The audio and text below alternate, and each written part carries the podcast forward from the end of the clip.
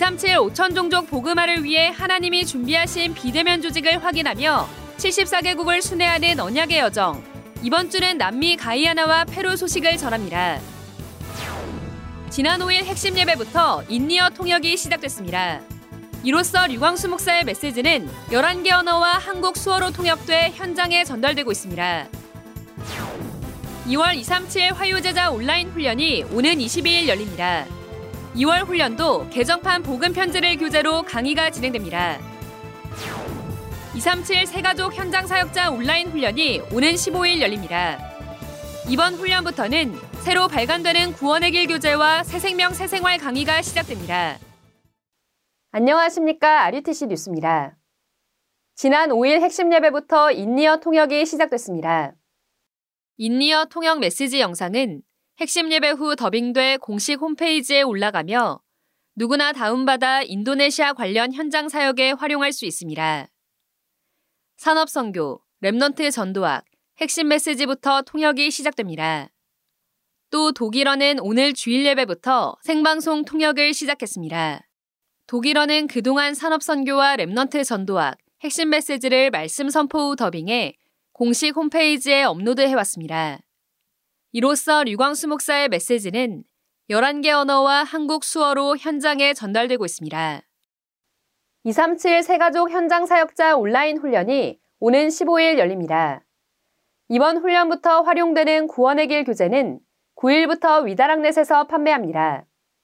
전도 현장을 놓고 다락방에서 제일 중요한 메시지인 구원의 길이 류광수 목사의 지시에 의해 훈련 교재로 발간됩니다. 총 17가로 구성된 구원의 길은 사역자들이 현장에서 만나게 될 전도 대상에 따라 6개의 항목으로 분류하여 구성하였습니다. 불신자, 청소년, 새신자, 기존신자, 사역자, 성교 현장으로 분류되어 있고 각 과에는 주안점이 있어서 어디에 포인트를 두고 이 구원의 길이 선포되었는지를 소개하고 있습니다. 또 각 구원의 길의 바탕이 되는 메시지의 출처를 기록하여 실제적인 도움이 될 수 있도록 하였습니다. 이 교재는 2월 15일 새가족 현장 사역자 훈련에서 류광수 목사가 직접 강의할 예정입니다. 또한 류광수 목사의 지시에 따라 237 훈련으로 진행된 237 예비지교회 훈련과 237 동문 훈련, 그리고 북미주 산업인대의 메시지가 소책자로 곧 발간됩니다. 2021년 12월에 진행된 237 새가족 현장 사역자 훈련에서 선포된 메시지도 소책자로 곧 발간됩니다. 지금 그 자료 팀에서는 요분에 나온 강의들은 조금 소책자로 만드는 게 좋아요. 그래서 이제 이분들이 들고 쓰도록 뭐 비밀도 없어 이걸 같이 얘기할 수 없어요. 그래서 모든 지교에서 이 지금 23가지 언약 딱 잡도록 그러면 응답 온다 안 한다가 아니고 그래 돼야만 제대로 된 응답이 있게 되는 어려움과 고난, 갈등과 위기를 기회로 만드시는 하나님의 메시지를 붙잡고 중요한 집중 속으로 들어가는 시간이 되시기를 바랍니다. 다락방 교재에는 세 가지가 들어 있습니다. 우리 후대에게 변질되지 않고 반드시 전달되어져야 할 다락방 전도 운동의 본질과 역사, 그리고 현장이 들어 있습니다. 따라서 교재를 개편할 때 문법 중심이 아니라 전도 현장에서 쓰여진 전도자의 언어 패턴을 살리는 것에 주안점을 두었습니다. 예를 들면 현장 복음 메시지 63가 내용 중 직전 교재에는 보혜사 성령이 당신과 함께 계신다는 것을 모르기 때문에 신앙생활이 아닌 종교생활을 하게 되어 피곤하고 전도는 어려운 업무로 변한다라고 수록되어 있습니다. 그러나 전도자의 친필본에는 신앙생활이 되어지지 않고 종교생활이 되어지며 피곤해지고 전도는 굉장히 어려운 업무로 변한다라고 쓰여져 있습니다. 류 목사의 대표적인 언어 패턴은 다음과 같습니다. 모든 메시지에서 행동의 주체가 인간이 아닌 성삼위 하나님입니다. 그리고 나타나는 모든 결과는 눈에 보이지 않는 영적인 배경을 바탕으로 하고 있기 때문에 하다를 되다로, 되다를 되어지다로 표현하고 있습니다. 이를 근거로 하여 모든 직전 교재에서 국어 문법에 맞게 하다와 되다로 바꾸어 놓은 것을 전부 되다와 되어진다로 복원하였습니다. 이와 같이 전도자의 언어 패턴을 살리고 다음과 같이 세 가지 주안점을 두고 교재를 수정하였습니다. 모든 교재를 다 안내할 수가 없으므로 몇몇 교재를 가지고 어떻게 수정되었는지 소통드리겠습니다. 첫째, 다락방 본질을 살리는 것에 주안점을 두었습니다. 새생명 새생활 이과를 보면 구원의 길 그림에서 초판에 있던 종교, 철학, 선행과 그리스도 삼중직을 설명하는 세 가지 성구가 직전판까지 빠져 있었습니다.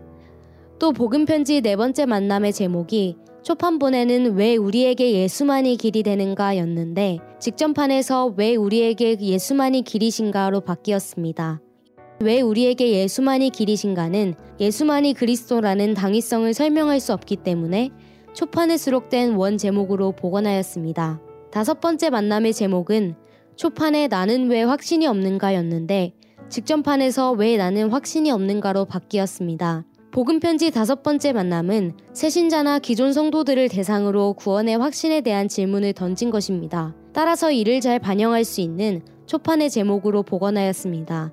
둘째, 다락방 역사를 살리는 방향으로 교재를 수정하였습니다. 전도훈련 1단계 초판에 실린 12과 당신은 복음을 어떻게 전하는가는 제목만 있고 교환의 내용이 없습니다. 그 이유는 첫째, 훈련 대상자와 사역자가 복음을 어떻게 전하는지 워크샵 형식으로 진행하도록 하기 위함입니다. 둘째, 우리가 복음을 충분히 소화하지 못하고 누리지 못하는데 전하려고만 하는 것에 대한 치유를 하기 위해서입니다. 마지막으로 전도는 우리가 알고 있는 방법으로 하는 것도 맞지만 그보다 더 큰 되어지는 전도를 향한 하나님의 이유가 있습니다. 그걸 확인하라는 의도가 들어있기 때문입니다. 하지만 초판 발행 이후 여러 번의 개정이 진행되면서 이 과가 자연스럽게 누락된 것으로 추측됩니다. 이에 초판본을 살려 12과를 복원하여 수록하였습니다. 새생명 새생활 12과에서도 초판본에 실려있던 성경 전체를 한눈에 볼 수 있게 만든 그림이 빠져 있어서 이번 개정 증보판에 복원하였습니다. 셋째, 약화된 현장성을 회복하는 방향으로 수정하였습니다. 예를 들면 사명자 가이드 초판 10과에는 다음과 같은 내용이 수록되어 있습니다. 당신은 전도 때문에 고민해 본 적이 얼마나 많은가? 전도가 어려운 것이라는 생각을 해본 적이 얼마나 많은가? 전도의 축복을 모르고 지금까지 얼마나 많은 세월을 보냈는가? 행정과 방법으로 얼마나 많은 날을 애태웠는가? 주님은 세계를 내다보시면서 다섯 가지 방법을 주셨다. 그것이 마태복음 28장 16절에서 20절이다. 그런데 직전판에서는 전도 때문에 고민해 본 적 있는가? 전도가 어렵게 느껴지는가? 전도의 축복을 모른 채 행정과 방법으로 얼마나 많은 세월을 보냈는가. 이에 대한 답은 마태복음 28장 16절부터 20절에 나와 있다. 라고 제시되어 있습니다. 초판의 표현을 보면 현장에서 전도의 시급성은 알지만 성경적 전도 방법을 몰라서 전도에 대한 많은 고민을 해온 사명자에게 주는 메시지라는 의도가 잘 드러나 있습니다. 그러나 직전판에는 강조하는 표현을 약화하여 전도에 대한 고민을 해본 적은 있는지, 전도가 어렵게 느껴지는지 등을 질문함으로써 사명자에게 주는 메시지라기보다는 일반 신자에게 주는 메시지로 받아들여집니다. 따라서 이 부분을 초판의 내용으로 복원하였습니다. 다락방 교재는 다음 세대에 이 복음 운동을 전달하여 전도 운동의 바톤을 잇는 가장 중요한 도구입니다. 모든 다락방 성도들의 손에 이 언약의 바통이 지어지기를 기도합니다. 237 세가족 현장 사역자 온라인 훈련이 오는 15일 열립니다. 이번 훈련부터는 새로 발간되는 구원의 길 교재와 새생명 새생활 강의가 시작됩니다. 새생명 새생활은 현재 위다락넷에서 구매할 수 있으며 구원의 길은 9일부터 판매합니다. 훈련 등록은 9일 오후 6시까지 받습니다. 2월 237 화요제자 온라인 훈련이 오는 22일 열립니다. 22일 오전 10시에 시작하며 1월 훈련에 이어 2월 훈련도 개정판 복음 편지를 교재로 강의가 진행됩니다. 복음 편지는 위다라 홈페이지에서 판매되고 있습니다. 등록은 16일 오후 6시까지 tue.weea.or.kr에서 받습니다. 이번 훈련은 7개 언어와 한국 수어로 통역되며 등록 시 통역 언어를 신청할 수 있습니다. 7개 언어 외에 다른 언어 통역이 필요한 경우 기타 통역 언어로 신청할 수 있습니다. 한편 1월 237 화요제자 온라인 훈련은 오는 15일까지 재훈련이 열립니다. 2022 세계대학 수련회가 시급한 준비라는 주제로 오는 16일 덕평 RUTC, 17일 온라인으로 각각 진행됩니다. 먼저 16일은 덕평 RUTC에서 열립니다. 현장 참가자는 코로나 백신 2차 이상 접종 후 15일 이상 경과해야 하고 2월 15일 신속 항원 검사 음성 결과 확인서를 제출해야 합니다. 또 반드시 KF94 마크가 찍힌 마스크를 착용해야 합니다. 세 가지 조건을 모두 충족해야만 입장이 가능합니다. 오전 10시 일강과 현장팀 사역 메시지, 11시 반부터 이강과 사역자 메시지가 있습니다. 이어 17일엔 1차와 2차로 나누어 온라인으로 진행됩니다. 1차는 오전 9시에, 2차는 오후 6시에 시작합니다. 어머님, 저는 설날이라 용돈을 준비했습니다. 아이고 고맙네. 너무 잘하네 우리 며느리. 어머님, 아버님, 저는 두 분을 위해서 237 모든 시스템이 소통되고 메시지 듣는 것부터 훈련 등록까지 다 할 수 있는 홈페이지 안내해 드릴게요. 홈페이지에 들어가셔서 weea.kr 누르시면 짜라란! 이건 1급 비밀인데 이번 주부터 인도네시아어까지 추가돼서 총 11개국 언어로 소통되고 있대요. 아이고 둘째 며느리 덕분에 237 그냥 한눈에 쏙 들어오네. 메시지도 들을 수 있고 훈련 등록도 여기서 된다고 하니 너무나 너무나 쉽고 좋네. 어머님, 아버님, 앉은 자리에서 한 번에 소통되는 237 매일 누리시라고요. 흐름 잘 타시라고 준비했습니다. 우리, 우리 둘째 며느리가 최고야 최고. 어른들께 사랑받는 법 237 시스템 알려드리기 랩넌트들 준비되셨나요? 이번 주부터 시작! weea.kr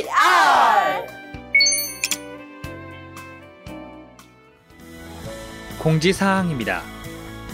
2022 현직 교사 수련회 재훈련이 오는 8일 오후 8시까지 진행됩니다.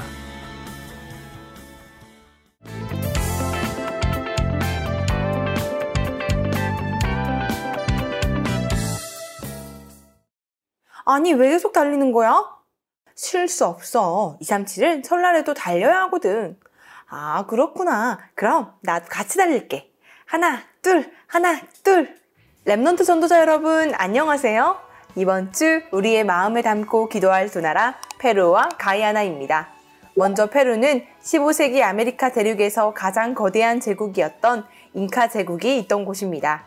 원주민의 후손들이 지금도 페루에 있어 인구의 약 45%를 아메리카 원주민이 차지하고 있습니다. 페루의 5천 종족 현장을 살리기 위해 현지인 선교사님들이 복음의 깃발을 들고 계시는데요. 2009년 9월 2일 파송되신 안디옥 교회의 헬리 코랄레스 선교사님이 계십니다. 선교사님은 침보테 지역에서 현지인 제자를 키우고 있습니다. 이 제자들이 Remnant 키우는 일에 함께 인도받고 있으며 페루 Remnant 대회가 작년까지 4번 진행되었다고 합니다. 코로나 이후에는 상황에 따라 대면과 비대면을 병행하며 Remnant 훈련을 하고 계십니다. 헬리 코랄레스 선교사님 외에도 페루에는 많은 선교사님이 계시는데요. 창카이 임마누엘 교회 루이스 리베라 선교사님은 복음 전할 후대와 제자를 세우기 위해 Remnant 훈련과 현장 캠프를 나가고 있으며 집중 훈련과 비대면 줌을 통하여 Remnant와 성도들의 사역을 지속하고 계십니다. 크리스티안 이달고 선교사님께서 사역하고 계시는 리마 지역의 일심교회는 Remnant들과 함께 현장에 나가 복음을 전하고 있습니다. 현재는 Remnant가 기도 수첩 메시지를 유튜브와 페이스북을 통해 현장에 전달하고 있습니다. 또 줌을 통해 구원의 길을 훈련하고 있으며 콜롬비아, 멕시코에서 선교 사역도 하고 있습니다. 하늘의 물 근원교회 루이스 오노레스 선교사님은 교회가 있는 리마 지역과 여러 지역을 순회하며 복음을 전하고 있습니다. 선교사님은 페루를 넘어 중남미 살릴 제자를 세우기 위해 구원의 길과 다락방을 통해 훈련시키고 계십니다. 또 말씀의 흐름을 놓치지 않도록 본부 메시지를 전달하고 비대면 다락방과 포럼을 진행하고 있습니다. 믿음과 소망의 교회 에르네스토 소토 선교사님은 라디오와 줌을 통해 사역을 진행하고 있으며 다락방과 성경학교, 크리스마스 캠프 등을 진행하고 있습니다. 페루의 각 지역에서 사역하고 계시는 선교사님들이 오직 복음으로 하나 되어 페루 곳곳에 복음이 전달될 수 있도록 많은 기도 부탁드립니다. 다음 소개해드릴 나라는 남아메리카 북부에 있는 가이아나입니다. 이름부터 생소한 이곳은 콜럼버스가 발견하였고 네덜란드, 영국의 지배를 받다 1966년 독립했습니다. 가이아나는 중남미 최빈국이었지만 몇 년 전 많은 양의 원유가 발견되어 최대 86%의 성장률이 예측되었고 미국, 중국 등 세계 각지에서 투자를 위해 가이아나를 방문하기도 했습니다. 가이아나는 인민사원이라는 종교 집단이 집단 자살을 한 곳으로도 유명한데요. 미국 단체였던 인민사원은 교주였던 짐 존스가 미국 신도들을 데리고 가이아나에 자신만의 왕국을 만들었습니다. 하지만 1978년 교주의 명령으로 약 900명의 신도들이 독국물을 마시며 자살하였고 이 중 약 300명이 어린이였다고 합니다. 이런 영적 상처가 있는 가이아나 현장에는 아직 선교사님이 계시지 않습니다. 가이아나의 복음을 전달하고 후대를 키울 제재가 세워질 수 있도록 많은 기도 부탁드립니다. 이번 주는 페루와 가이아나 그리고 중남미 현장이 근원적인 치유가 시작될 수 있도록 24시 기도하기. 2월에도 언약의 흐름을 따라 훈련이 계속해서 진행됩니다. 말씀의 흐름을 한 문장으로 정리하는 깊은 시간 누리시기 바랍니다. 뉴스를 마칩니다. 고맙습니다.